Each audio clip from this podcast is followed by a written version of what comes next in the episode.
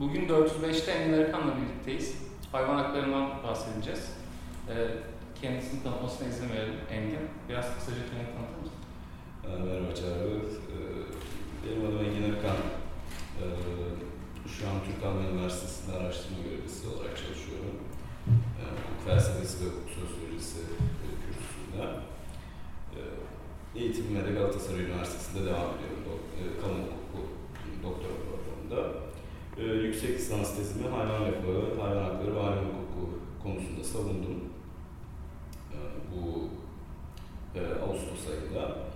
Çalışmalarına da öyle devam edelim. Yani yüksek te- yüksek lisans tezin hayvan hayvan refahı, Evet. hayvan hukuku ve neydi? E, hayvan refahı, hayvan hakları, hayvan hukuku yani Biraz misin? çalışmamın iki bölümü var aslında. Birinci bölümü e, bu konunun ahlaki olarak e, değerlendirilmesi ve olumlu bir şekilde temellendirilmesi üzerine. Yani e, günlük dilde kullanıp e, formüle edersek hayvan haklarını nasıl savunabiliriz? Bu soruya cevap arıyor. E, ikinci bölümü e, hem karşılaştırmalı hukukta, yani yurt dışı hukukta hem de e, Türkiye'deki e, hukukta e, hayvanların durumu nedir, e, nasıl düzenlemeler var ve e, nasıl düzenlemeler getirilebilir bundan sonra bunun üzerine e, çalışmalar. Peki şimdi e, önce bir terimleri oturtmak açısından birkaç soru soralım sana. Yani çok geniş bir skaladan bahsediyoruz çünkü hayvan hakları derken. e, mesela bu skaladan bahsedebilir misin? Bu çeşitlilikten yani. Şimdi mesela sokak hayvanlarının işte korunması vesaire bunu savunan insanlar var. Sadece bunlar kalan. Veganlar da o zaman bir çerçeve var. Bu skaladan biraz bahsedebilir? Yani tabii şimdi e, sokak hayvanları korunması, vejeteryanlık bunlar aslında pratikler. Yani bunlar aslında bir ahlaki kuram değil. E, aslına bakarsak hani bu e, bu pratiklere ama e, insanları yönelten belli sezgiler ve e, prototip diyebileceğimiz ahlaki ilkeler var aslında, ahlaki kuramlar var. E, ben çalışmamda bunlardan üç tanesini inceledim. Ee, Bunlar da ahlak felsefesindeki ana akımları aslında temsil ediyor. Birincisi faydacılık, ikincisi deontoloji, kantçılık olarak da tanımlanabilir. Ee, Üçüncüsü de erdem etiği ve bunların en e, önemli temsilcilerini inceledim. Bunlar Peter Singer, Faydacılık. Tom Regan, evet, Peter Singer faydacılık, e, Tom Regan deontolojik yaklaşım ve Rosalind Hursthouse e, erdem etiği yaklaşımı olarak. Herhalde Bunları. Önce bir terminoloji oturtmamızı istiyorum çünkü hani bilmeyenler olabilir. Mesela vegan nedir? Vejetaryen nedir?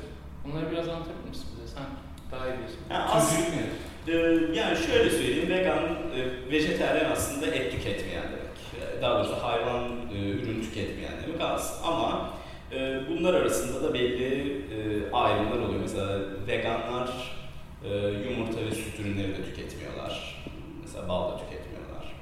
E, Vejeteryanlar ise et ürünü tüketmiyorlar. İşte tavuktur, işte kırmızı ettir vesaire bunlar tüketmiyor ama e, yumurta ve e, süt ürünleri tüketme konusunda daha e, esnekler. E, türcülük dersek, türcülük e, aslına bakarsak bu e, kelimenin çıkışı e, bu incelediğim düşünürlerden daha önce olan Richard Ryder'ın kullandığı bir kavram türcülük. Türcülüğü e, Ryder iki tür arasında kal- kalındığı zaman kendi türünüze keyfi bir öncelik verilmesi olarak tanımlıyor ki bunu da daha sonra e, geliştirip daha e, geniş kitlelere yayan kişi e, Peter Singer da türcülüğü e, ırkçılık ve cinsiyetçilikle e, birleştiriyor. Bunlarla denk bir e, ahlaki pozisyon olarak söylüyor. Yani nasıl?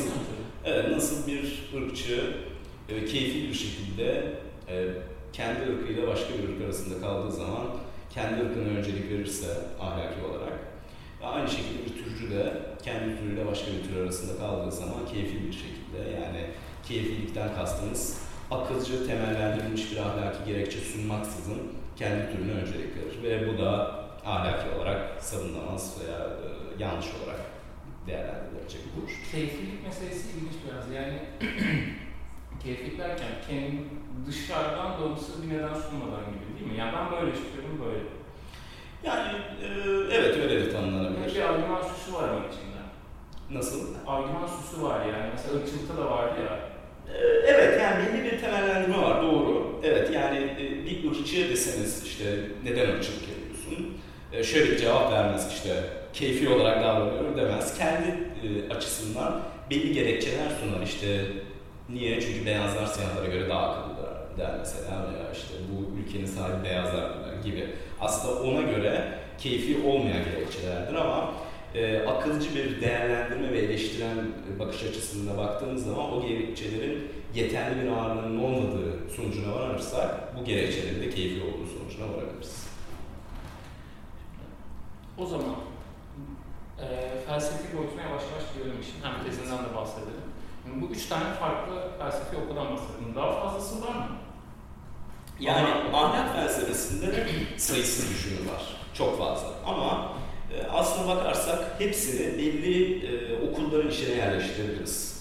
Faydacılık, deontoloji ve erdem etiği olmak üzere. Bunlar e, bu sayısız düşünür. Bu kuramları farklı şekilde yorumlar, farklı çıkarımlarda bulunur veya bunlar arasında belli bir bağdaştırma sağlamaya çalışır. Ama aslına bakarsak bu üçünden beslenirler. O yüzden hani bu üçüne yani faydacılığa, deontolojiye ve erdem etiğine bakmak e, hem onları yani kuramsal olarak aydınlatmak hem de hayvanlar meselesini uygulamak açısından e, daha işlevsel olduğunu düşünüyorum. O yüzden e, onları inceledim. Tamam o zaman bunlardan biraz bahsedelim. Bunlara. Başlayalım. Şimdi aslında bakarsak ilk e, çıkış noktası bu hayvanlar meselesinin e, geniş kitlelere yayılması. Yani herkesi vejetaryen vegan yapmasının ötesinde hani bir ahlak meselesi olarak algılanması konusunda en önemli e, düşünür Peter Singer. E, kendisi Avustralyalı bir yazar ama hem yani İngilizce konuşan dünyada e, oldukça ses getirmiş bir yazar. Animal Liberation, Hayvan Özgürleşmesi kitabı oldu. Türkçe'de mi? Türkçe'de de çevrildi. Galiba iletişim yayınları bilmiyorum. E, o açıdan çok önemli bir yazar. Ve bu yazar faydacılık e, kuramının e, temsilcisi. Ve Singer e, kuramında e, hayvanlara da e, faydacı bir şekilde yaklaşılması gerektiğini ve eşitlik ilkesinden hayvanların da faydalanması, e, eşitlik ilkesinin hayvanlara uygulanması gerektiğini düşünüyor. E, bu kuramını aslında baktığınız zaman Singer e, belli kuramsal açıklamalar getiriyor. Yani bunun çok detayına da çok fazla derinlemesine inmeyelim ama e, belli bir eşitlik ilkesi temellendirmesi var ama aslında soruyu ilk başta tersine çeviriyor. Yani aslına bakarsak hani işte şu soru sorulabilir. İşte hayvanların neden hakkı olsun ki veya hayvanların neden ahlaki akıl yürütmemizin içine sokalım ki böyle bir soru gelebilir. Singer bunun tersini çeviriyor ilk başta. Neden hayvanları ahlaki akıl yürütmemizin içine sokmayalım ki ve bunun sorunun e, karşısına gelebilecek cevapları aslında düşünerek kendi kuramını oluşturuyor. Çünkü baktığımız zaman işte neden hayvanlara eşit olarak yaklaşmayalım, neden insanlara öncelik verelim, e, gibi sorular sorduğumuz zaman ilk başta insanların işte e, refleksel cevabı şu olur. İnsanlarla hayvanlar eşit değildir, farklı özelliklere sahiptir. Öyle değil mi? E, bu bir yere kadar yani oldukça doğru aslında. İşte insanlar e, hayvanlarla kıyasladığımız zaman e, bilişsel yetenekleri çok daha yüksek. İşte hafıza, sorun çözme, e, ahlaki hayatları, ahlaki karar verme yetenekleri çok daha geniş yelpazeleri, çok daha fazla seçenek açısından e, davranışta bulunuyorlar. Çok daha karmaşık ilişkileri var.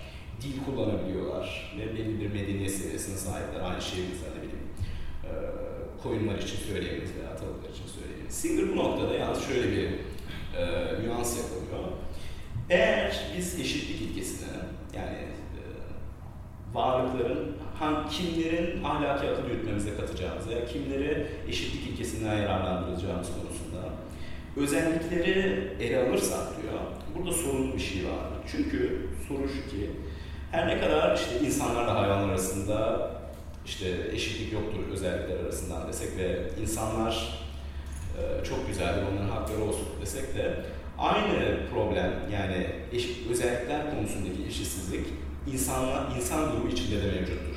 Çünkü baktığımız zaman işte bazı insanlar çok akıllıdır, bazı insanların estetik zevkleri çok yüksektir, bazı insanlar e, atletik olarak çok yeteneklidir, bazı insanlar ahlaki olarak çok özgecidir, çok toplumcudur, bazı insanlar hiç öyle değildir. Ve bu gibi sıralayabiliriz. Yani e, Singer e, özet olarak şunu vurguluyor.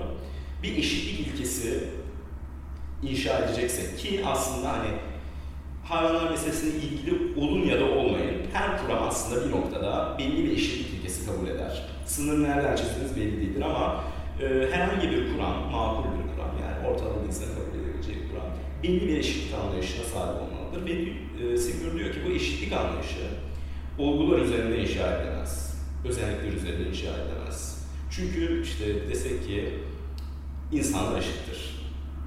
Bu aslında olgusal olarak doğru değil. İnsanlar hiç de eşit değildir. Az önce belirttiğim gibi farklı farklı özelliklere sahiptir. O yüzden e, özellikler üzerinde eşitlik ilan, e, inşa edemeyiz. Peki ne üzerine inşa edebiliriz eşitlik ilkesini? Singer burada e, faydacılık e, kuramını vurguluyor ve faydacılığın bu özelliklere bağlı olmamasını vurguluyor. E, faydacı kuramına bakarsak tarihsel olarak işte Jeremy Bentham'lar, işte Mill'ler bunlara bakmamız lazım. Ve burada iki önemli faydacı formülü, ahlaki formülü vurgu yapıyor Singer. Birincisi herkes bir sayılmalı ve kimse birden fazla sayılmamalı ilkesi. İkincisi de Sidgwick'in önemli olan e, evrenin gözünden bakıldığı zaman hiçbir, hiçbir kimsenin menfaati veya acısı başka bir kimsenin menfaati veya acısından daha önemli olamaz. Bu iki ilke aslında e, faydacılıktaki e, tarafsızlık e, ve eşit yaklaşım e, özelliklerini barındırıyor ve dikkat ederseniz bu ülkelerde şey yok işte belli özelliklere sahip olanlar iki sayılmalıdır. Belli özelliklere sahip olanlar üç sayılmalıdır. Bunu özelliklere sahip değilseniz işte bir veya yarım sayılmalısınız gibi bir çıkarım bu ilkelerden çıkaramayız. Veya işte belli bir açıdan bakarsak bir kişiye daha öncelik vermeliyiz gibi bir çıkarımda bulunamayız. Ve baktığımız zaman aslında tarihsel olarak faydacılık oldukça de, yani devrimci diyebileceğimiz sonuçlar çıkarmıştır. İşte İngiltere'ye baktığımız zaman döneminde faydacılık ortaya çıktığı zaman İngiltere'de e, belli işte toplumsal sınıflar var, işte aristokratlar var, köylüler var, işte din adamları var. E, oldukça hani katı toplumsal sınıflar var. Faydacılık bunları tabii hani toplumsal dinamikler var. Hani tamamen ortadan kaldırmamıştır ama bunların azalmasını ve toplumun e, toplumun kaynakları olsun veya farklı sınıflara olan yaklaşımı olsun bu konuda e, daha eşitlikçi ve bu toplumsal sınıf e, etiketlerine bakmaksızın yaklaşılması gerektiği konusunda e, bir yak, e, yaklaşım doğurmuştur. Aynı şey diyor Singer, bugün hayvanlara da uygulamamız gerekir. E, şimdi bu argümanın e, karşısına şöyle e, savunma cevapları verilebilir. Mesela denilebilir ki tamam insanların hepsi aynı değil, denk değil. Ama diyebiliriz ki belli bir grup e, özelliği vardır. Mesela diyebiliriz ki insanların önemli bir kısmının işte IQ'su yüzün üzerindedir. Veya belli bir akıl yürütmeye kabiliyeti vardır. Bunun tam olarak eşit olmasa bile bir grup olarak e, bir eşik çizerek diyebiliriz ki tamam hani bu eşiğin yukarısındakilerin tamamı birbirine denk olmasa bile eşiğin altındakilerle üstündekiler arasında bir fark var diyebiliriz. Singer mesela bu e, muhtemel karşılığa cevap ver, cevap veriyor. E, diyor ki bir kere e, bu eşik çizme çözümü ki aslında baktığımız zaman genel olarak yaklaşım budur bu hayvan tartışmalarında. Şu açıdan problematiktir. E, birincisi bu eşik çizmenin e, birinci sorunu eşiğin altında kalanlar yine bu e, çözümlerden yararlanamaz. Mesela insanlar açısından zihinsel engelli insanlara bakarsak akıllı değillerdir veya hani sıradan bir insana karşılaştırdığımız zaman bu az önce konuşmamda bahsettiğim özelliklerle sahip değildir bu işler. O yüzden bu eşit çizme probleminde eşin altında kalanlar da yine güme gidecektir ve eşit ilkesinden yararlanamayacaktır ve bu belli bir gerilim yaratacaktır. Hani e, makul bir insan herhalde işte zihinsel engelli insanların e, yenilmesine veya işte deneylerde sınırsız bir şekilde kullanılmasına kabul edemez. E, ikinci sorun da bu eşin tam olarak nerede çizileceği konusu. Yani diyebilirsiniz ki işte IQ'su yüzün üzerindekiler eşittir desek şu soru akla gelir. Neden illa 100 olması lazım? Neden 110 değil? Veya neden 90 değil? Yani burada e, bu eşik çizme yöntemi, metodu ister istemez belli bir keyiflilik e, sorunu ortaya çıkar. Halbuki e, faydacılıkta böyle bir sorun yok. Faydacılık şunu söylüyor. E, hayvanların da acı çekme kabiliyeti olduğu için ve hayvanların önemli bir kısmı hepsi olmasa bile merkezi sinir sistemlerine sahipler ve belli e, uyaranlara karşılaştıkları zaman işte bu bir e, bıçak darbesi olabilir veya belli bir alanda sıkıştırılmak olabilir veya öldürülmek olabilir. E, menfaatleri etkilenir ve acı duyarlar. Ve e, faydacılığa göre e, bu acı eşit ilkesinden yararlandırılması gerekir. Şimdi e, şöyle söyleyeyim, e, Singer'ın aslında yani diğer kuramları da inceleyeceğiz. Bence en güçlü olan yönü e, ahlaki sezgilerimizde e, oldukça güçlü olan bir e, unsura atıfta bulunması, o da acı. Yani işte desek ki şu masanın üstünde bir kedi olsa, Boğaziçi Üniversitesi'nde çok kediler bir tanesini alsak. Aa, diyelim ki yani birimiz işte onun üzerine biraz benzin döküp ateşe verse. Herhangi bir insan, yani bu konulara hiç bilmeyen bir insan burada bir yanlışlık olduğunu kabul edecektir. Çünkü ve bunu hani insan, işte kendi ırkınızdan olmayan, kendi niyetinizden olmayan bir insan için de aynı şey yapsak aynı şekilde bir tepki duyacaktır. Çünkü ahlaki sezgilerimiz bizi yani şöyle bir sonuca götürüyor yani acı kötü bir şeydir. Ve Singer'ın e, model e, kuramı da şunu söylüyor. Acı varsa bir varlıkta bir kişinin acısını başka bir kişinin acısından keyfi olmayacak bir şekilde tam olarak ayıramayız. Ve hepsine eşit bir şekilde yaklaşmamız gerekir. Tıpkı işte beyazlarla siyahlar, kadınlarla erkekler, işte İngilizler, Fransızlar arasında bir şey yapamayacağımız gibi, ayrımcılık yapamayacağımız gibi aynı zamanda e, bir insanın acısıyla e, bir e, koyunun acısı arasında kesin bir çizgi çekip birininkini diğerinkine tercih edemeyiz. Şimdi Singer'ın bu kuramsal açıklamasından sonra şöyle çıkarımlarda bulunuyor. Singer aslında günümüzdeki endüstriyel hayvancılık ve bilimsel deney kültüründe belli problemler gösteriyor ve faydacılığa oldukça aykırı olan e, sorunlar ortaya koyuyor. Endüstriyel hayvancılığa bakarsak Singer şunu görüyor. E, günümüzde milyarlarca hayvan e, kesiliyor, öldürülüyor ve kesilmeden önce de çok eziyet verici süreçlerden geçiyor. Bu bu arada hani e, şey değil işte belli bir vegan blogundan alınmış rakamlar değil. Yani izleyicilerimiz de e, kontrol edebilirler. Mesela Türkiye için bakarsak gibi girerseniz işte Türkiye İstatistik e, Kurumu galiba öyle tam adı o. Ona bakarsanız işte 2014'te ben kontrol ettim. E, kesilen tavuk sayısı sadece Türkiye'de e, 1 milyar 100 milyon öyle bir şey.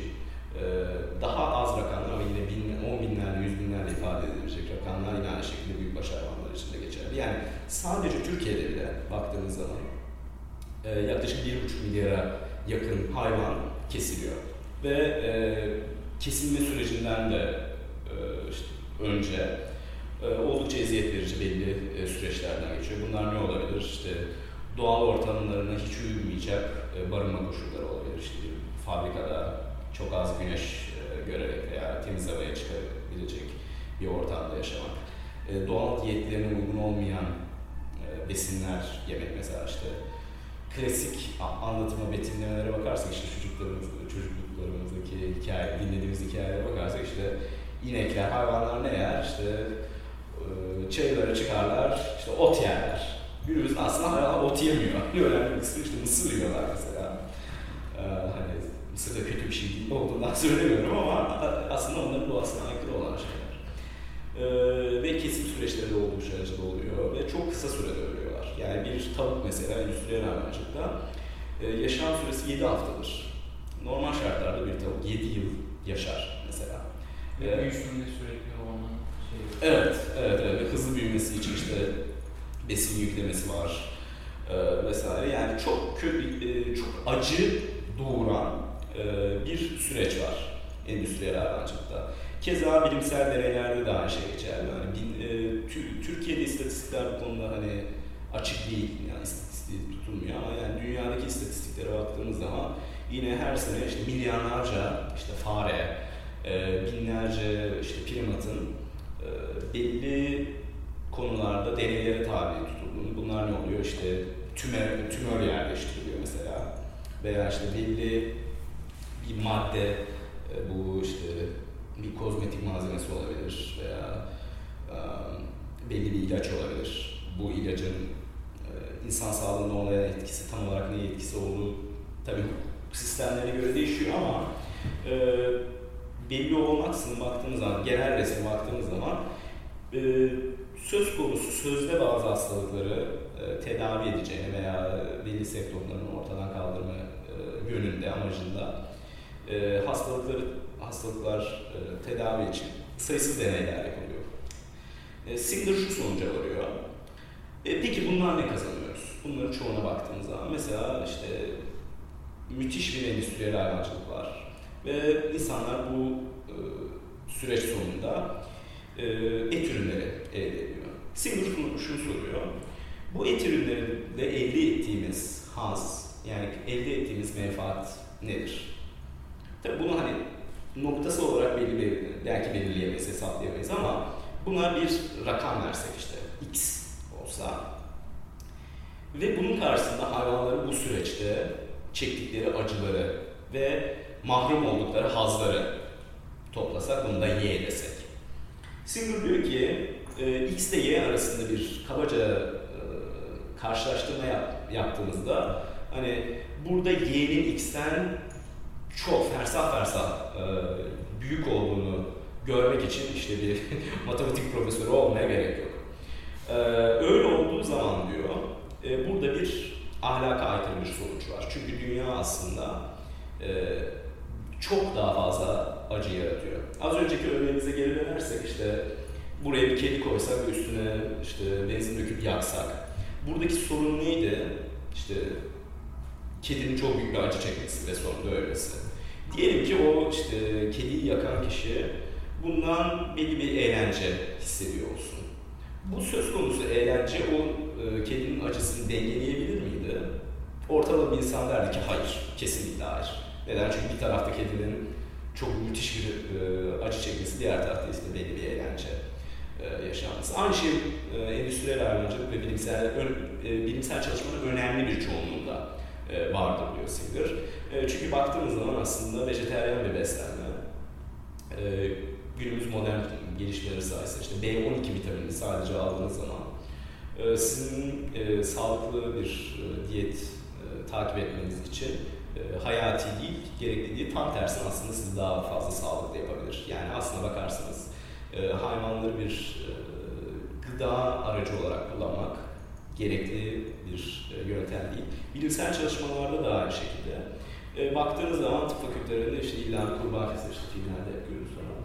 E, çok az aslında doktor illamın gerekli olduğunu düşünüyor. Yani canlı bir hayvan üzerinde bir hayvanın kesilmesi veya bilim tarihine baktığınız zaman öyle çok fazla deney var ki aslında hiç somut elle tutulur bir sonuç vermiyor. İşte Singer bunlardan belli psikolojik deneyleri mesela inceliyor. Diyor ki işte primatlar üzerinde öyle deneyler yapılmıştır ki mesela yavru bir primat alıyorsunuz, annesinden ayırıyorsunuz. E, daha sonra bunu işte e, belli işte gerçek olmayan e, kuklalarla karşılaştırıyorsunuz.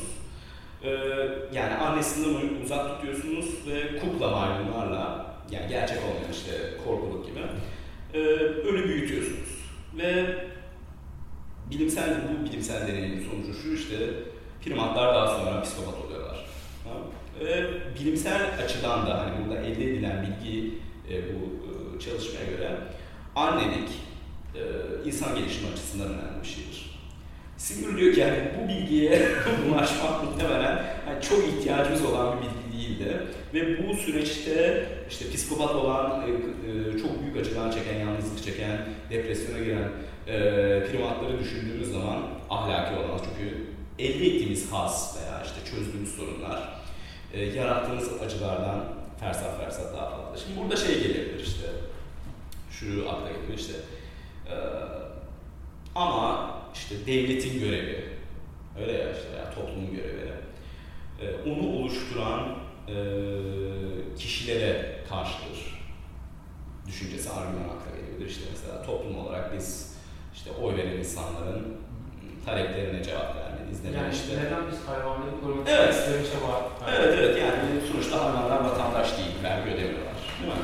Veya işte topluma belli bir katkı vermiyorlar mesela. Um, Singer burada e, ahlakın e, mütekabiliyete yani karşılıklılığa e, dayanamayacağını bulunuyor. Çünkü karşılıklılık ilkesi aslında bir kısır döngüdür. E, karşılıklılık ilkesi genellikle bu toplum sözleşmesi kuramlarında e, ön plandadır. Bazıları yani hepsi böyle sert değildir ama e, aslına bakarsanız bu, bu tip kuramları şu şekilde hani formüle edebiliriz. Sen benim sırtımı kaşı, ben de senin sırtını kaşıyayım. Sen bana vurma, sen benim e, bana zarar verme, ben de sana zarar vermeyeyim. E, burada aslında bir ahlaki argüman görmeyiz dersindir. Bu aslında bir güç ilişkisidir. Bu işte ne bileyim ahlakın nasıl doğduğuna dair bir antropolojik bir önsesi olabilir. Ahlakın bu koşullarda ortaya çıktığından bahsedebiliriz ama ahlakın ne olduğu konusunda bizi aslında aydınlatmaz. Çünkü eğer böyle olsaydı e, zihinsel engeller konusunda da aynı şekilde pek ilerli, iler, ilerici çıkarımlarda bulunamayız. Çünkü mesela zihinsel engeller de topluma bir şey katmaz. Veya zihinsel engeller e, belli e, durumlarda bazı insanlara zarar verebilir. Veya onlara zarar verdiğimiz zaman misilleme yapamazlar. Yani aslında onları onlarla işte ben sana zarar vermeyeyim, sen de bana zarar verme gibi bir anlaşmaya girmek aslında bizim menfaatimiz olmaz. Peki şey denemez mi? Dediğim bir cevap ama. Yani e, zihinsel engelli durumuna her insan bir gün belki düşebilir. Bir kaza sonucu vesaire veya bütün insan veya sen, çocuk insan evlatlarının bu şekilde doğma şansı var. Dolayısıyla potansiyel olarak e, aslında aynı. Evet. Denilebilir mi? Evet yani bunu Singer da inceliyor. Denilebilir ki işte e, zihinsel engellilerin e, korunmasının veya e, sömürülmemesinin nedeni şuna dayandırılabilir. Bu da aslında zihinsel engelli olmayanların haklarından gelir. Neden? Çünkü eğer zihinsel engelli e, kişilerin sömürüldüğü veya çok zarar verildiği bir toplumda yaşıyor olsaydık dediğim gibi bahsettiği gibi e, korkardık. Öyle değil mi? Çünkü bir gün bizim de çocuğumuz mesela zihinsel engelli olabilir veya bir gün kafamıza bir şey düşer. Biz de olduğunu düşebiliriz. E, Singer bunu e, şu şekilde, şöyle bir e, senaryo ortaya koyarak e, çürütüyor veya sezgilerimize hitap ediyor diyelim. Çünkü e, e, diyelim ki siz bir zihinsel engellilerin olduğu bir hastanede çalışıyorsunuz. Bir hemşiresiniz diyelim veya doktor. Kimsenin bil, e, haberi olmaksızın yani toplum veya işte zihinsel engelli olmayanlar dünyası haberi olmaksızın zihinsel engelleri gizli gizli öldürüyorsunuz diyelim. Veya gizli gizli onların e, böbreklerini alıyorsunuz, işte organlarını alıyorsunuz, başka birilere veriyorsunuz. Az önce bahsettiğin argümanda bu pratiği eleştirecek bir şey yok. Çünkü yani az önce bahsettiğim sen de bu argüman sadece aslında diğer kişilere yaratılan e, yan etkiden, yan etkiye dayanıyor. Yani başkalarının korkmasına. Ama bunu ortadan kaldırdığımız zaman sanki ahlaki olarak hiçbir şeyin problematik olmadığı sonucuna varmamız gerekir ki aslına bakarsak az önceki hani örneğimi hatırlarsak bu çok problematik bir şey olur. Öyle değil mi? Yani hani bir e, kendimizi o konumda bulundursak böyle bir şey aklımızdan geçse bunun çok yanlış bir şey olduğu sonucuna varız. Sezgilerimiz bize bunu e, bunu sürükler. E, bunun da dedim dersin bir o kişiye yani zihinsel engelli kişiye doğrudan o kişiye e, yaratacağımız acı ve on, e, onun yaşayabileceği hazlardan mahrum bıraktığımız için bu ahlaki olarak yanlıştır der. Yani aslında o öyle bir argüman ileri sürürse de e, Singer'ın buna e, cevabı var. Peki Singer'ın duruşu veya faydacının gelen duruşu sanki şöyle bir izlenim uyandırabilir. Hayvan eşittir insan denklemine kuruyoruz gibi. Öyle mi? Hayır. Ee, yani e, asla böyle bir şey yok. Hayvan eşittir insan değil. Yani nitelik açısından değil, sadece e, sahip olması gereken haklar ve işte ahlaki e, özne olmak. Hı hı. Ee, bir kere hani e, bir kavramsal şey, bir kavram açıklığa kavuşturayım. E, faydacılık ka, e, kuramı hak kavramına karşıdır. Çünkü e, faydacılık açısından önemli olan şey acı ve hazdır. Ve sonuç olarak da formülleri, ahlaki ilkelere acının mümkün olduğunca söndürülmesi ve azaltılması ve hazın mümkün olduğunca arttırılması üzerinedir. Öyle olduğu için de işte insanların bu faydacı hesaptan bağımsız, bundan ayrı ve bundan korunacak belli e, sınırları çizilmiş hakları veya hayvanların hakları olduğu düşüncesinde değildir. Bu şey demek değil tabii işte e, faydacılar hukuk sistemlerindeki hakların tamamına karşı manasında değil. Singer da mesela diyor işte belli durumlarda belli hak mücadeleleri verilebilir. Ama e, Singer hakları işte günümüz medya dünyasında bir kısaltma olarak e, yorumluyor. Yani hak aslında belli menfaatlerin korunması için belli bir araçtır. Yani e, bir ne diyeyim kısaltmadır. O yüzden hani ona özel bir anlam veya bir değer yüklemiyor. E, ama e, az önce bahsettiğim gibi bir ahlaki e, özne veya işte bir ahlaki değerlendirmeye katılması gereken bir varlık açısından e, Singer şunu söylüyor. Bir varlığın menfaatleri varsa, acı çekiyorsa e, bu acıyı görmezden gelmek için güçlü hiçbir akılcı neden olamaz. Yani bir az önceki örneğimize yeniden geri dönüyorum. Yani çok önemli gibi olacak yani. Bir kedi acı çekiyorsa üstüne işte benzin döküp yaktığınız zaman aman çeksin demek e, akılcı bir nedene dayanılmaz. O e, acıyı önemsememiz gerekir. Benzer olarak endüstriyel hayvancılıktaki e, hayvanların acılarını veya işte bir e, bilimsel çalışmadaki e, hayvanların acılarını önemsememek için güçlü bir neden olamaz. Bu noktada da onların acılarını bizim e, elde ettiğimiz hazlarla eşit bir şekilde değerlendirmemek ki buna e, single menfaatlerin eşit önem, önemsenmesi ilgisi diyor. Eşit bir şekilde önemsememek için de e, geçerli bir neden yoktur. Bu şey şu demek değil. İşte herkese eşit muamele etmeliyiz manasına gelmez. Mesela Singer şunu söylüyor işte, e, büyükbaş hayvanlar için devlet okulları açılmalı. Böyle bir şey gerek yok çünkü onun, öyle bir menfaatleri yok çünkü. Eğitimden kazanacakları bir menfaat yok. Ama e, büyükbaş hayvanlar da e, mesela çok ufak bir alanda e, tıkılı kalmak istemez. Çünkü öyle bir menfaatleri vardır. Acı çekerler böyle bir durum oldukları zaman veya serbest oldukları zaman haz hissederler, mutlu olurlar. O yüzden bunu değerlendirmeye almamız gerekir ve bu şekilde muamele etmemiz gerekir. Aynı şekilde işte bir e, primat e, vücuduna bir tümör yerleştirilmemesi menfaatine sahiptir. Çünkü yerleştirildiği zaman acılar çekecektir vesaire. E, o açıdan bir eşitlik öngörüyor. Yani menfaatleri eşit bir şekilde önemsememiz gerektiğini söylüyor Singer. Ama bu illa eşit muamele olmak zorunda değil. Peki yani şöyle diyenler de var. E, öncelikle aslında sormak istediğim şey şuydu. Her zaman mesela vejetaryen birine sorulan soru şeydi, bitki de can falan. Yani şunu az, az çok özetlediğini düşünüyorum şimdiye kadar. Bütün canlı organizmalar aynı ahlaki kriterin içine konulmuyor.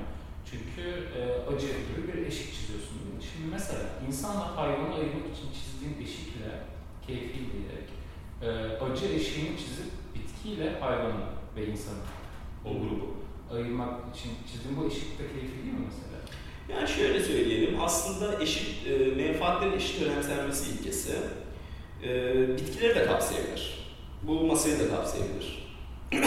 Ama şunu söyler, e, diyelim bu masayı bir yerden alıp başka bir yere taşıdık veya kestik, işte parçaladık. Onun parçalanmama gibi bir menfaati var mıydı? Yoktur. Çünkü bunu hissedecek bir şey yok. Bitkiler için de aynı şey geçerli. yani özetlersek hak sahibi olmak için yani baştan zaten çizdikleri kriter az ve e, acı olduğu için dolayısıyla bütün sonuçlar da ona göre çıkıyor aslında. Yani evet. Orada bir şeyi e, hani e, bir şeyi açıklığa kavuşturayım. E, aslında sinir sistemine sahip olmak veya acı ve hazzı e, hissedebilme ölçütü yeni bir çizgi değil. O aslında menfaatlerinizin olması için bir ön koşul zaten. Anlatabiliyor muyum? Yani aslında özel bir özellik değil. İşte bu özellik çok önemlidir, işte haysiyetin temelidir, böyle bir şey demiyor faydacı. Ama diyor ki acı kötü bir şeydir. Ee, ve belli e, varlıklar acı çekiyorsa bunu yapmamalıyız. Bunu, bunu nasıl işte e, yani belirleyebiliriz? Bir özne için iyi veya kötü bir şeyin olması için acı evet. fazla yapıyor. Evet, kesinlikle. Bitkiler konusunda da şöyle söyleyeyim, bitkileri yani elimizdeki bilimsel çalışmalar yani bunu ben yaptım. e, bitkilerin e, sinir sistemleri yok. Yani hani onlara dokunduğunuz zaman veya e, belli uyaranlara tabi olduğunuz zaman belli bir his yaşamıyorlar. Zaten evrimsel olarak bakarsak e, hareket edemeyen bir canlının sinir sistemine sahip olması makul olmaz. Yani kaçamıyorsanız bu e, şeyden hani uyarandan sinir sistemine sahip olmanız anlamsız olurdu. Ama diyelim ki öyle olsa, Silver buna da cevap veriyor. Diyelim ki bitkilerin de belli menfaatleri var. Ee, öyle bir durumda da aslında e, hayvan tüketmek veya hayvanların çok böyle yüksek e, sayılarda yetiştirilmesi günümüzde olduğu gibi aslında daha fazla bitkiyi de e, öldürüyor. Çünkü hayvanları beslemek için ve günümüzde dediğim gibi milyarlarca hayvan e, sadece işte e, hayvansal ürünler için yetiştiriliyor. E, bunun sonucunda tonlarca bitki de bunları yem olarak e, yetiştiriliyor ve kesiliyor. Öyle olduğu için de aslında bitkiler konusunda da belli kuşkuları varsa bir kişinin yine e, benzer e, formüle paralel olarak yine hayvan ürünlerini tüketmemesi gerekiyor. Çünkü dolaylı olarak aslında her bir kilo e, hayvan ürünü tükettiğiniz zaman, bir kilo et tükettiğiniz zaman ortalama olarak 8 kiloluk e, bitki ürünü tüketmiş oluyorsunuz. Çünkü o süreçte o da ortadan kalkıyor. Şeyden bahset biraz istiyorsan. Bu Kantçı okulu işte öğrenmek ama biraz daha kısa olsun. Ee, ona geçmeden bir şey de vurgulayayım. Ee, bu faydacılık açısından. Çünkü faydacılık dediğim gibi sonuççu bir kuramdır ve e, eylemlerinizin acı ve has doğru doğurmadığına bakar. Ve bu burada işte uzun vadeli olan, kısa vadeli olan, dolaylı olan, dolaysız olan bunların hepsini de e, akıl yürütmesine katar. E, burada Singer'ın şu e, alandaki e, analizine değinmek istiyorum. O da çevrecilik konusunda. Mesela işte bu gazeteleri falan takip ediyorsan şey görürsün işte 2050'de herkes böcek yiyecek falan. Çünkü dünyada işte yeterli e, tarım alanı kalmayacak. Bunun bir nedeni aslında e, endüstriyel hayvancılık için çok büyük bir e, kaynak ayrılması. Bu tarım alanları olabilir ve hayvancılık endüstrisi işte çok büyük bir e, çok büyük bir endüstri ağı olduğu için işte hayvanlar bir yerden alınıyor, başka bir yere taşınıyor, kesiliyor, başka bir yerlere götürülüyor. Çok fazla e, petrol ürünü tüketiliyor o süreçte. Çok fazla su tüketiliyor hayvanların bakımı için, işte yenmesi için vesaire. E, Singer diyor ki ve çok fazla hayvan çok fazla gaz çıkarıyor. E, ve Singer diyor ki aslında hayvancılık, günümüzdeki endüstriyel hayvancılık e, çevreye de çok büyük bir etkisi var. Ve çevrecilik açısından baktığınız zaman da aslında, bakın yani bırakın hayvanları, e, işte insan türünün devamlılığı ve diğer canlıların işte endüstriyel hayvancılıktaki hayvanlar ve insanlar dışındaki hayvan, işte kutup ayıları bir daha aldığınız zaman aslında bunlara etki eden ve ileride çok büyük acılar da olabilecek e, bir dinamik. E, o açıdan da bu e, hamlelerin yapılması gerektiğini söylüyor. Şimdi şey geçiyorum uzatmadan. E, deontolojik olarak nasıl bakabiliriz? İkinci e, yazarımız, e, yazarım, e, incelediğim yazar e, tezinde e, Tom Regan. Tom Regan Amerikalı bir yazar e, ve e, aslına bakarsak doğru bir şekilde, yani kendi kuramıyla tutarlı bir şekilde hayvan hakları e, kuram, e, kavramını kullanan kişi. Dediğim gibi, Sindir'e sorduğun zaman işte hayvan hakları var mıdır? Yoktur der. Çünkü mesela e, e, şey bir senaryo düşünürsek diyelim ki işte e, burada beş kişi var diyelim. Bunlar işte e, birimizin belli bir zihinsel hastalığı olsun. Diğer iki üç kişi eğer e, bu hastalık tedavi edilecekse birkaç hayvanın e, veya şöyle daha hani genişleteyim. Diyelim ki e, kanser çare bulunacak. Tamam? Çok eminiz. 10 tane primat üzerinde e, deney yaparsak kanser çare bulacağız. Milyonlarca insan kanser hastalığında kurtulacak ve bundan sonraki nesillerde kanser hastalığında yaşamayacak. Singer buna tamam derdi. Çünkü faydacı olarak baktığımız zaman 10 tane e, primatın acı çekmesi ve ölmesi mi, milyonlarca insanın kurtulması mı? Singer ikincisini tercih Ama bu türcü bir yaklaşım değildir Singer'a göre. Çünkü aynı şeyi insan için de yapabiliriz. e, deontolojik açıdan bakarsak, şimdi ikinci e, temellendirmeye bakarsak, bu farklı. E, bu daha çok, bu mesela insan hakları düşüncesiyle paralel bir şey. Çünkü insan hakları e, kavramına bakarsak şunu görürüz. İnsanlar otonom varlıklardır. Yani kendi hayatları vardır, kendi düşünceleri vardır, kendi akılları vardır, bunlar için yani kendi bir dünyaları vardır ve bu otonomi bölgesine saygı gösterilmesi gerekir. Ve buna e, belli bir değer verilmesi gerekir başkalarından bağımsız olarak. E, bunun temsilcisi Batı felsefesinde Kant'tır. E, ve aslına bakarsak Kant insan hakları düşüncesinin hani babası diyebiliriz. E, ancak Kant'ın e, yazımına baktığınızda hayvanlara bu hakkı tanımaz. Çünkü Kant'ın düşüncesinde akıl sahibi olmak, rasyonellik, özel bir öneme sahip olduğu için hayvanlar bundan yararlanmaz. Çünkü hayvanlar rasyonel değildir, akıl sahibi değildir insanlar kadar. Ee, o yüzden bundan yararlanmaz. Ama düşünce şudur Kant'ın kuramında, insan hakları düşüncesinde de. Ee, insanların otonomileri vardır, akıllarından gelen. Ve kişiler bu otonomiye saygı göstermelidir ve bunun en önemli formülü şudur. İnsanları araç olarak kullanmamalıyız, onları bir amaç olarak muamele gerekir.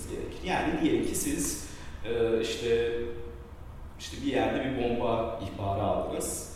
E, rastgele veya çok hızlı bir şekilde insanlara işkence edip o bombanın yerini bulamazsınız. Neden? Çünkü güvenlik gerekçesiyle veya başka insanları korumak için işte diğer insanları araç olarak kullanamazsınız. Veya başka bir örnek işte diyelim siz bir doktorsunuz.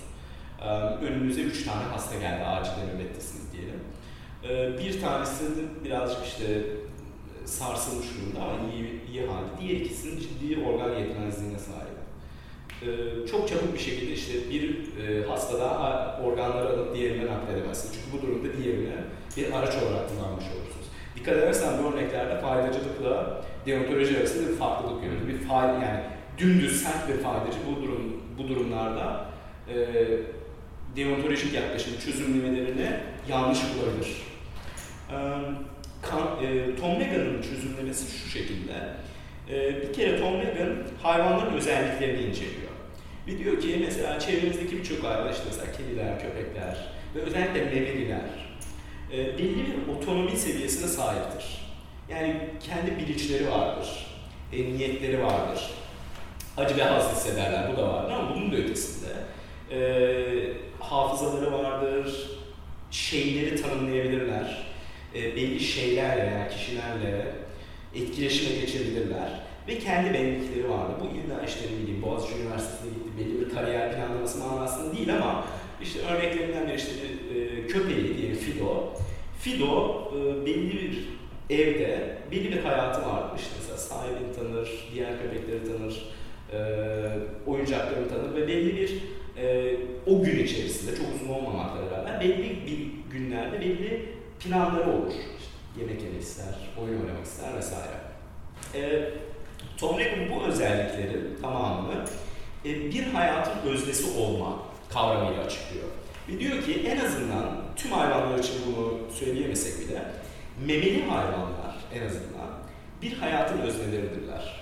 Ve bu da aslında bilimsel verilerle tutarlıdır. Çünkü baktığınız zaman memeliler, yani biz de memeliyiz zaten, ön korteksleri oldukça gelişmiştir. Ki bu da o beyindeki işte benlik, bilinç e, özellikleriyle bağlantılı olan bölgeler. E, o yüzden bir hayatın özneleridirler. O zaman diyor e, Reagan, bunların da belli bir otonomileri varsa e, buna saygı gösterilmesi gerekir. Bu da bir değerdir, içkin bir değer. Burada kullandığı bir kavram, e, az önce söyledim, içkin değer kavramı. E, Reagan'a göre kişilerin, otonomi sahibi olan varlıkların içkin değeri vardır. Buna insanlar da sahiptir.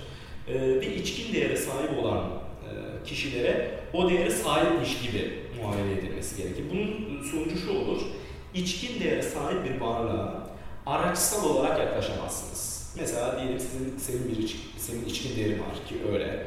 Kendi hayatın var, belli bir e, düşüncelerin var, aklın var vesaire. Bunu bir kenara bırakıp ben senin kanını alıp başka birine veremem, senin rızanı almadan. Çünkü bu durumda seni bir araç olarak kullanırım ve senin sadece bir araçsal değerin olur. Hı hı. E, Reagan diyor ki o yüzden içkin değere sahip olan varlıkların buna uygun bir şekilde ahlaki olarak muamele e, görmeleri gerekir. E, burada şu ayrımı koyuyor. E, ahlaki faillerle ahlaki edilgenler kavramı arasında bir e, ayrım koyuyor. Ahlaki fail e, akıl sahibi kişilerdir. Bunlar ahlakın bir konusudurlar ama bunun ötesinde ahlakı uygulayabilecek seviyede kişilerdir. Akıl sahibi oldukları için. Yani e, çevrelerindeki dünyayı anlarlar, hareketlerini düzenleyebilirler ve neyin doğru neyin yanlış olduğu konusunda belli fikirleri vardır. Bunlar ahlaki faillerdir. Ama e, belli bir içkin değere sahip olmak için illa ahlaki fail olmanıza gerek yoktur. Pekala ahlaki edilgen de olabilirsiniz. Mesela zihinsel engelli insanlar konusunda gibi. Zihinsel engelli insanlar veya bir e, ağır bir akıl hastalığına sahip olan insanlara baktığınız zaman Belki yakınızda vardır.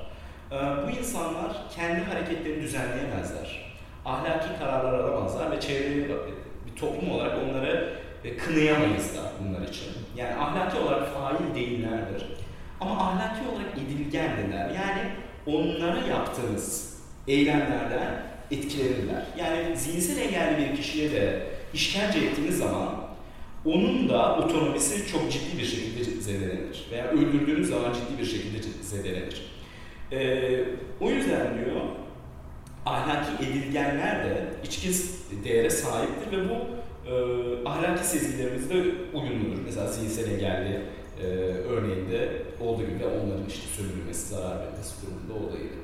Hayvanlar da diyor tıpkı insan e, zihinsel engelli veya ciddi bir akıl hastalığına sahip bir insan gibi ahlaki edilgenlerdir. Kendi hareketlerini ahlaki olarak düzenlemiyor olabilirler.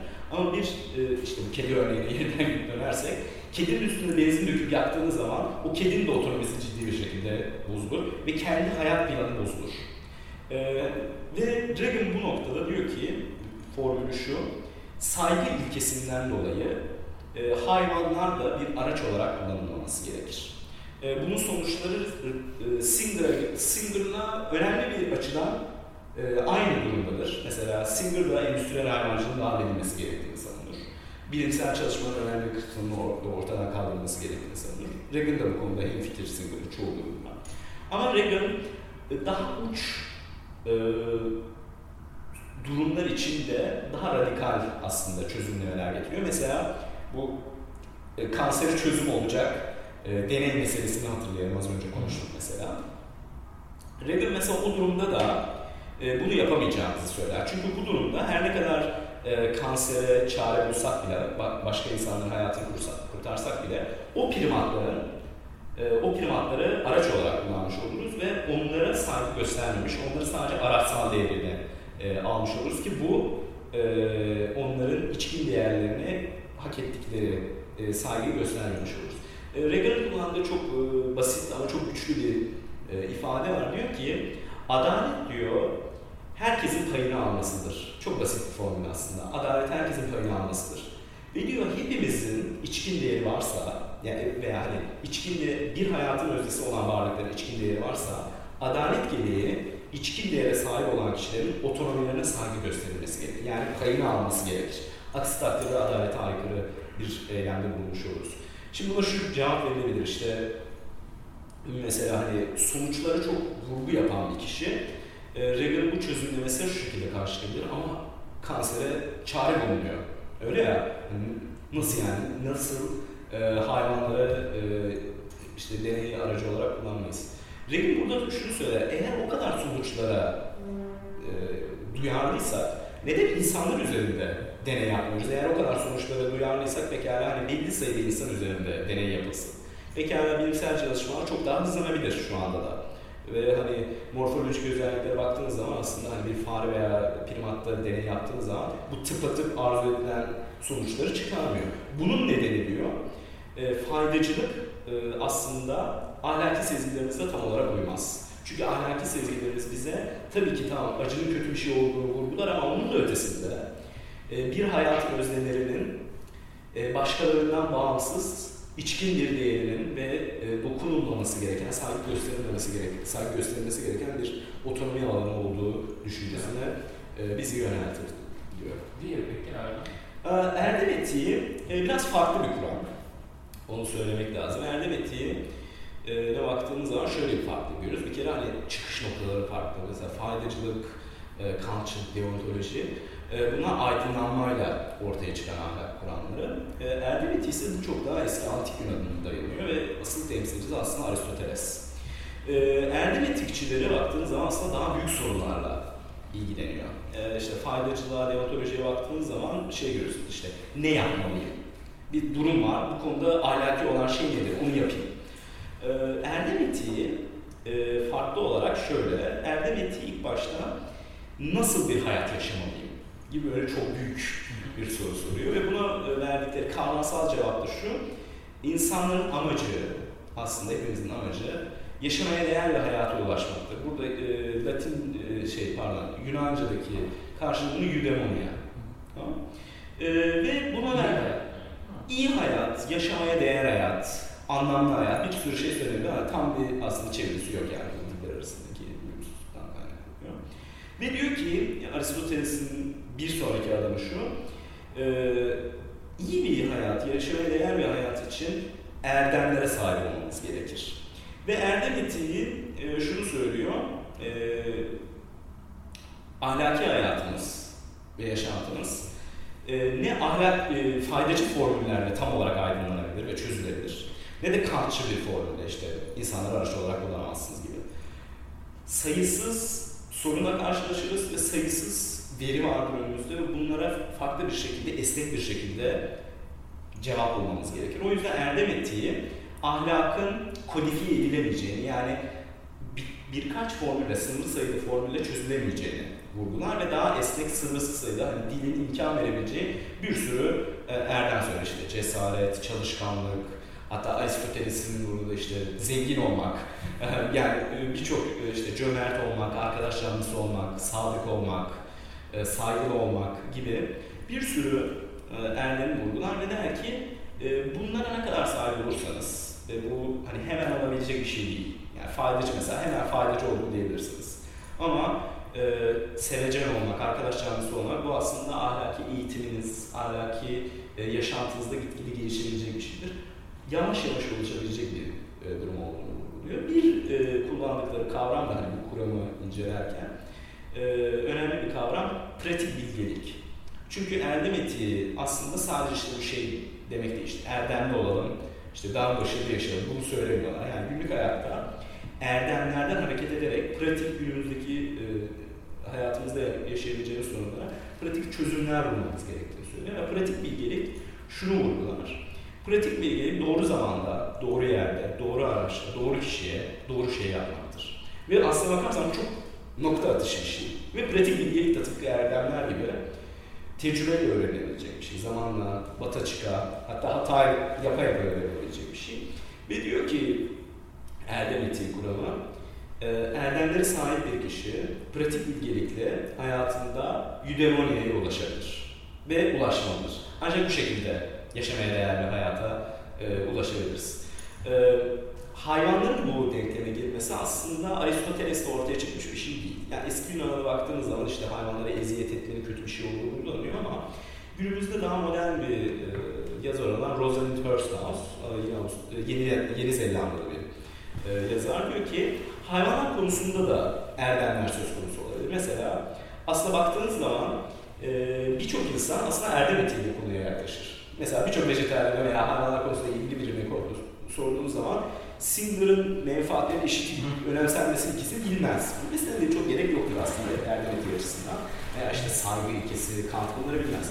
Ama der ki e, merhametli olmalıyız der. Sevecen olmalıyız der. Veya Evet yazıktırlar. Yani öyle sezgisel bir e, tepkileri veya saygı göstermeliyiz e, der. Bunlar aslında da diyor Rosa de Torsthouse erdem etiği yaklaşımıdır.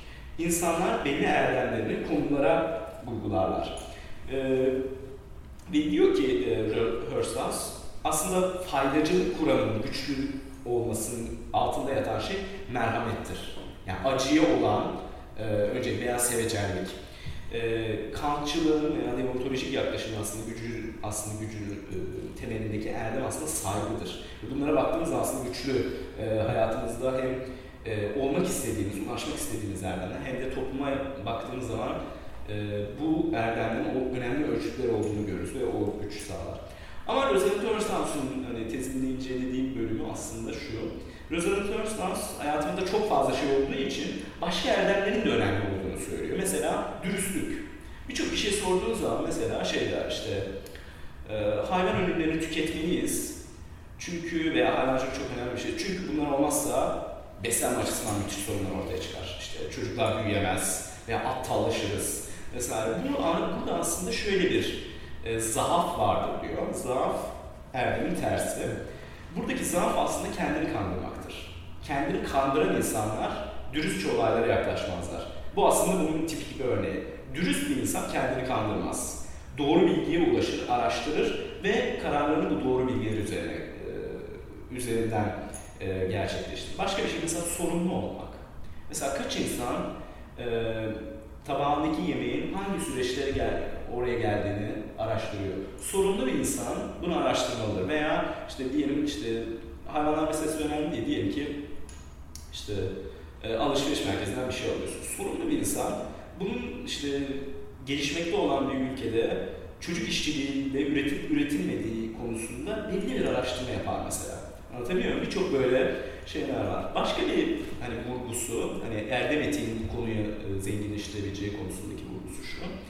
E, pratik bilgilik kavramı. Pratik bilgilik de yeniden tekrar edeyim. Doğru zamanda doğru şeyi, doğru araçta doğru kişiye yapmak. Ve bu durumdan duruma değişen bir şey. Ve aslına bakarsan e, bu daha sonra konuşuruz. Hayvan hakları hareketi veya işte hayvanların işte toplum tarafından daha özenilmesi, korunması konusunda duyarlı olan kişiler toplumun bu konuda daha fazla duyarlı göstermesini istiyor. Ve bu konuda da diğer insanlarla etkileşime geçiyor. Bu aslında bir pratik bilgelik problemi. Niye? Çünkü insanlar işte e, işte Peter Sill'in kitabının kafasına attığınız zaman vejetaryen olmuyorlar veya işte e, siz işte türcüsünüz diye e, ciddi, ısrarlı bir şekilde kızdığınız zaman belki de sen de tecrübe etmişsindir arzu ettiğiniz sonuçlar çıkmıyor.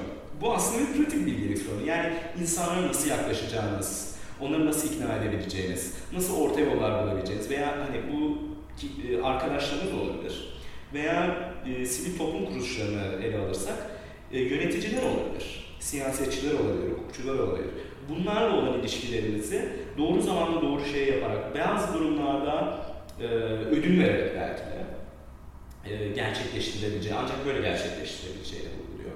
Başka bir şey mesela, e, bundan önce incelediğimiz hani faydacılık ve deontolojik e, kuramların aslında e, kafalarını karıştıran ve çözüm bulmakta hani çözüm bulduklarını iddia etseler bile aslında birçok insanı rahatsız eden bir konu mesela yırtıcı hayvanlar, vahşi hayvanlar konusu. Örneğin mesela diyelim ki Aslan Senyer Evet, aslan Senyer ve daha doğrusu şöyle düşünebiliriz. İşte faydacı açıdan bakarsak bir aslan aslında Afrika'da çok büyük acı yaratır. Evet. Öyle değil mi? Hani, ve bu yırtıcı hayvanları aslında dünyadan temizlersek daha mutlu bir dünya yaratabiliriz belki, bilmiyoruz. Ee, Singer bunu savunmuyor. Yani yanlış bir bilgi vermeyeyim. De, e, diyor ki mesela Singer yırtıcı hayvanlar sorumlu değildir bunlardan. Ee, ve hani onların dünyasına karışmamalıyız der. Ama dikkat edersek bu aslında faydacı bir cevap değil.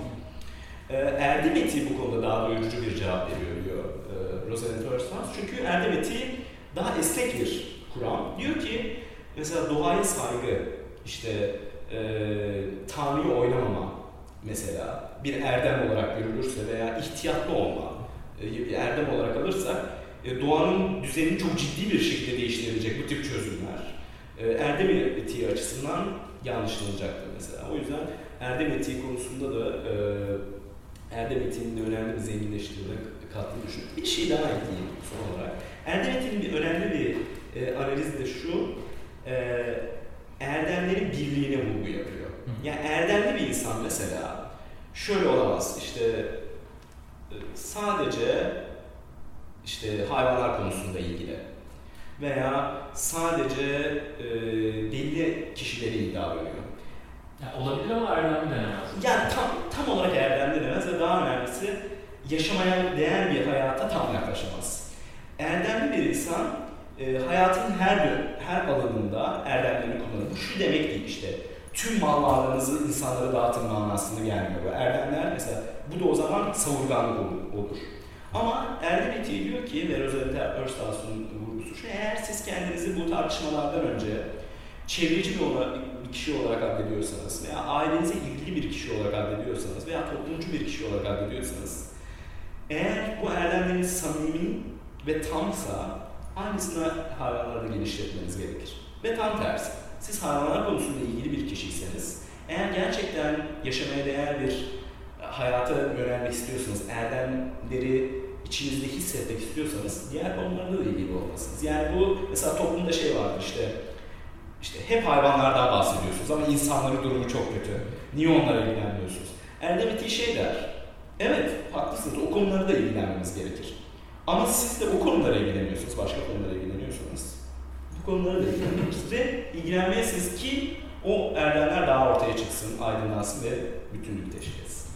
Şimdi e, bu e, felsefe başlığı ilgili son bir şey daha söylemek istiyorum. Şimdi bu tartışmalar tamamından sonra e, bir dinleyici, izleyici yani bu tartışmaları e, içinde olan kişi şunu da öne sürebilir. Yani şimdi ahlak diyorsunuz, işte argümanları ileri sürüyorsunuz ama e, ahlak kime göre, neye göre? Öyle yani. Singer bunu demiş, Reagan bunu demiş. Ben öyle düşünmüyorum diyebilir. Şimdi bunları e, ahlak felsefesinde şüphecilik diyoruz. Ahlak şüphecilik. Yani evrensel doğrular olabilir mi? E, ahlaki kuramlar oluşturabilir miyiz diye.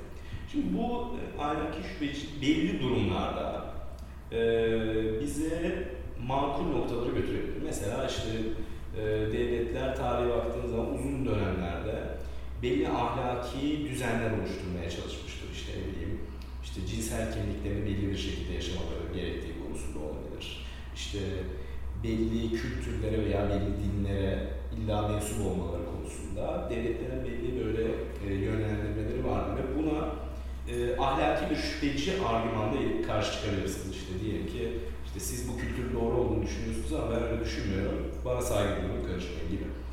Bu makul ama ahlaki şüpheciliği veya göreceliği çok e, abartmamak gerekiyor. Çünkü derseniz siz işte ahlak kime göre neye göre herhangi bir ahlaki kuram oluşturulamaz. O zaman herhangi bir ahlaki kuramın geçerliliğinden e, geçerliliğini teslim etmiş olursunuz. Diyelim ki hayvanlar konusunda şüpheleriniz var ve tam ikna olmadınız. Ahlaki şüpheciliği ileri sürerseniz e, hayvanlar konusunda daha savunucu bir kişi şunu söyleyebilir. O zaman insan hakları konusunda kime göre, neye göre?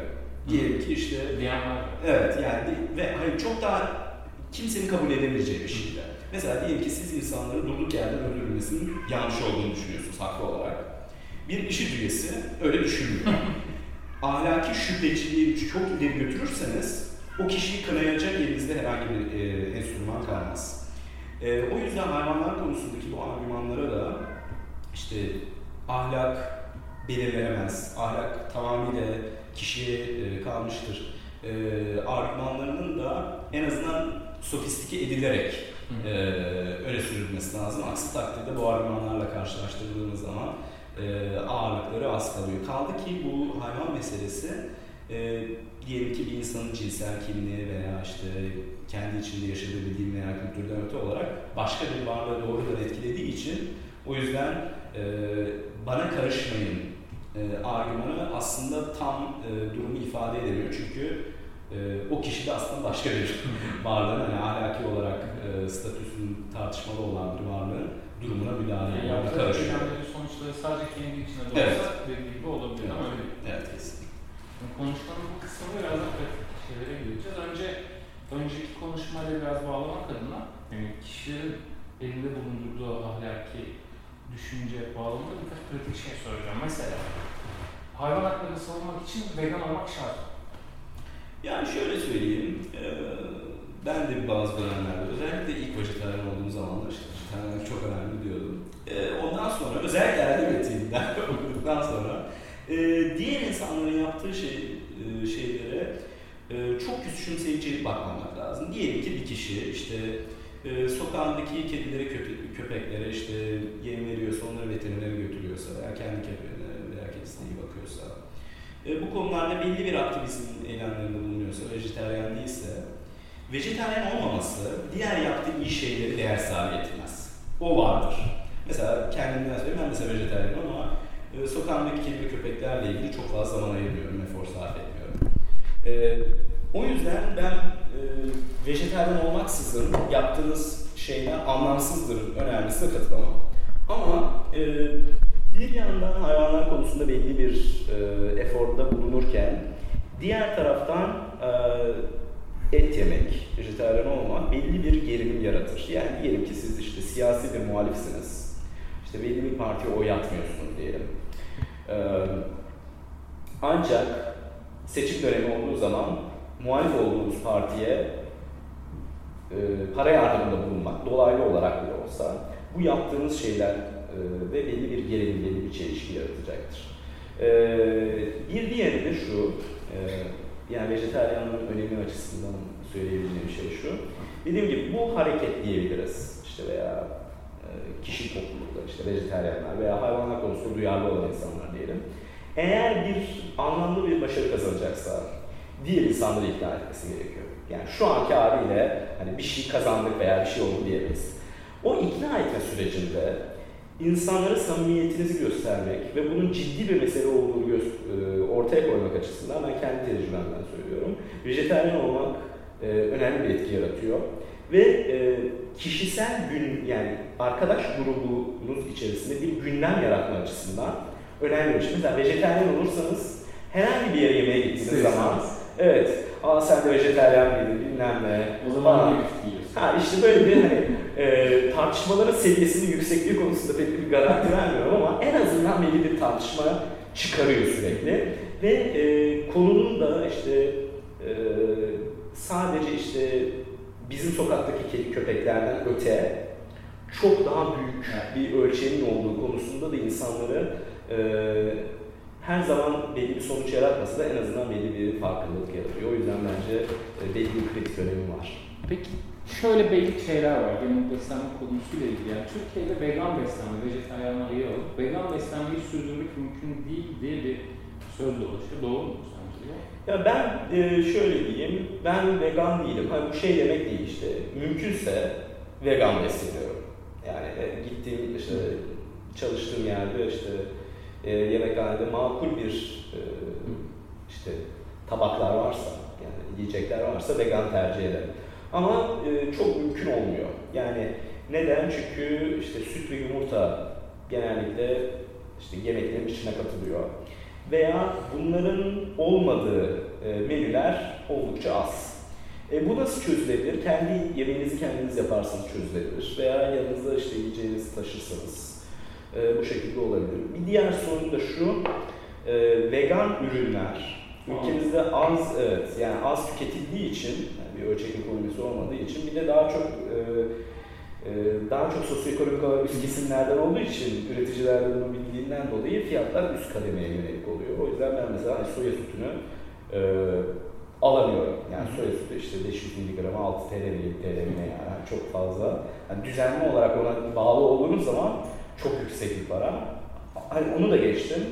E, yemeğinizi sürekli kendiniz yapmanız lazım mesela. O yüzden hani e, belli bir zorluk var. E, ama yani şunu söyleyeyim, bu şu manaya gelmiyor. E, vegan olamazsanız hiçbir şey olamazsınız manasına. Mesela, mesela işte yumurta ve süt, süt tüketmek zorundasınız diyelim. Aksi takdirde protein kaynaklarınız çok azalıyor eğer işte işte iş yerinizde yemek yiyorsanız e, veya akşam yemeğinizi çok hızlı yapmanız gerekiyorsa vesaire. Ama bu işte e, mesela free range yumurtalar var. İşte kafes tavukçuluğu değil de tavukların Serbest. serbest, ser- serbest gezdiği e, endüstri alanları var. Oradan e, o ürünleri tercih edemeyeceğiniz. Veya süt konusunda da her ne kadar muhteşem olmasa bile organik sütler hayvan refahı açısından daha olumlu. Onları tercih edemeyeceğiniz manasına gerek e, manasına gelmiyor. Yani vegan olmasanız bile yine e, mümkün olabilecek en iyi şeyi tercih edebilirsiniz. Burada da aynı şey geçerli aslında. yani aynı dediğim gibi e, nasıl işte e, kendi sokağında kedi ve köpeklere bakan bir kişi vejetaryen olmasa bile yaptığı şeyler iyiyse aynı şekilde vegan olamıyorsa bile ki ben mesela hani sosyoekonomik olarak hani çok zengin olmadığım için veya kendime çok zaman ayıramadığım için hani günlük iş yaşantımda belli sorumluluklarım ve hani e, makul bir yaşam e, sürecim olduğu için zaman ayıramadığım için yemek yapma konusunda mesela e, vejetaryen ürünleri tercih etsem de bu kötü bir şey değil o kadar. Ve hani vejetaryenlikle veganlık arasında çok çok büyük bir e, şey olduğunu düşünmüyorum. E, gerilim ve çelişki ortaya koyduğunu düşünmüyorum. Çünkü yani vejetaryen vegan olmayan ürünlerin çoğu zaten hayvanı öldürme gerekiyor. Evet. Kesin. Ona katılıyorum. Kesinlikle. Evet. Ama yani şöyle söyleyeyim, Ama insan biraz daha sorumlu olabilir. yine de evet yani e, vegan olmasanız bile yani makul bir vejetaryenlik içinde e, süt ve yumurta ürünlerinde daha sorumlu tüketmek Evet. gerekiyor. Peki eee, şimdi şu var mı yani kimisi bir, bir taraf şey diyor, vejetaryen olun çünkü sağlıklı. Bu şekilde bir meşrulaştırma sıkıntılı. Bu anlattığın felsefi boyutundan da görebiliyoruz. Ama öyle mi? Yani böyle bir şey söyledin mi daha sağlıklı diye veya tam tersi. Hmm. Yani et yemek sağlıksız mı? Ya da sağlıklı mı? Yani şöyle söyleyeyim hani bu konuda uzman değilim ama okuduğum şeyler e, bakarsın yani anlatırsam. Yani şu, e, sadece sağlık açısından bakarsak yani belli miktarda et yemek sağlıksız değil. Onu söyleyeyim. Yani et yemek sizi hasta yapmaz. E, et yemek sizi erken öldürmez. Ama günümüzdeki e, ortalama bir insanın et tüketimine baktığımız zaman bu onun ötesine geçiyor. Yani ve e, mesela şey var bizde işte kanserden çok korkuyoruz toplum olarak hani dünyada öyle.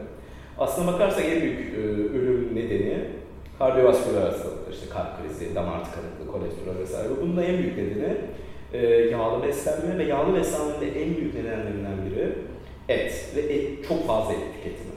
Yani dediğim gibi az miktarda et yemek hani sizi hasta yapmaz. Öyle bir iddiam yok ama e, baktığınız zaman işte Big Mac'ler dünyasında böyle sonuçlar ortaya çıkıyor. Yani kanser açısından da baktığınız zaman mesela hep şey vurgulanıyor. Ee, işte endüstriyel gıdalar, işte işlenmiş gıdaların e, vücuttaki serbest radikalleri arttırdığı için kanseri tetikleyici bir e, rolün olduğu vurgulanıyor her zaman. Ve bunun da en önemli e, unsurlarından biri yine endüstriyel hayvancılıkla üretilmiş olan etler ve hani her ne kadar işte e, biz Türkiye'de şey düşünsek de öyle bir algı var Türkiye'de işte bizim e, hayvanlarımızı işte köylüler çok böyle doğal şartlarla e, işte büyütüyorlar, ediyorlar. Bu belli noktalarda olabilir. Ama Türkiye'de eğer Migros'a makul fiyatta et geliyorsa veya Carrefour neyse endüstriyel hayvancılığın varlığını reddedemeyiz ki orada da baktığınız zaman hayvanların e, dediğim gibi diyetlerin, doğal diyetlerin oldukça aykırı, e, hareket etmeyen, olduğu gibi hareket etmeyen hayvanların etleri tüketilmiş oluyor ki bu da e, insan sağlığına riskleri var. E, şunu söyleyeyim, şu e, vejeteryen bir e, diyet acaba insan sağlığına zararlı olabilir mi buna bak bakarsak? E, bir kere e, vitamin takviyesi gerekli. B12 vitamini e, takviyesi gerekli. Çünkü hayvansal gıdalardan e, kestiğiniz zaman B12 vitamini bitkisel menişeli gıdalarda yok. E, Ama bunu yerine tamamen koyabiliyoruz bu vitamini kullanarak. Evet, vitamin kullandığınız zaman herhangi bir eksiklik ortadan kalkıyor. Bir de şunu söyleyeyim hani B12 vitamini e, birçok kişi açısından e, et ürünleri tüketse bile eksikliği olan bir şey. Zaten hani baktığınız zaman hani B12 vitamini her eczaneye gitseniz hani ön raflarda olur. Çünkü birçok doktor e, B12 vitamininin daha yüksek olarak alınması gerektiğini düşünüyor. O yüzden hani e, sadece vejeteryanlıkla ilgili bir soru değil, herkesin aslında e, diyetinde tamamlaması gereken bir unsur. Ee, onun dışında protein açısından zaten vejeteryansanız yani süt ve yumurta tüketebiliyorsunuz, yoğurt tüketebiliyorsanız protein açısından en ufak probleminiz yok ama vegan olarak da e, çeşitli bitkisel amino asitleri birlikte tükettiğiniz zaman bunlar genellikle bakliyatta işte e, buğday, bulgur bunların karışımı olarak en ideali o. Bunları yaptığınız zaman ideal, e, yeterli protein e, oranına da ulaşabilirsiniz. Tabii şey, hekimi değilse bu konuda araştırma Evet, evet, evet. Yani hani bunu da herhangi bir işte, internette yazarak bulabilir yani şeyi. Şimdi iki, iki boyuta geçelim. Türkiye'nin.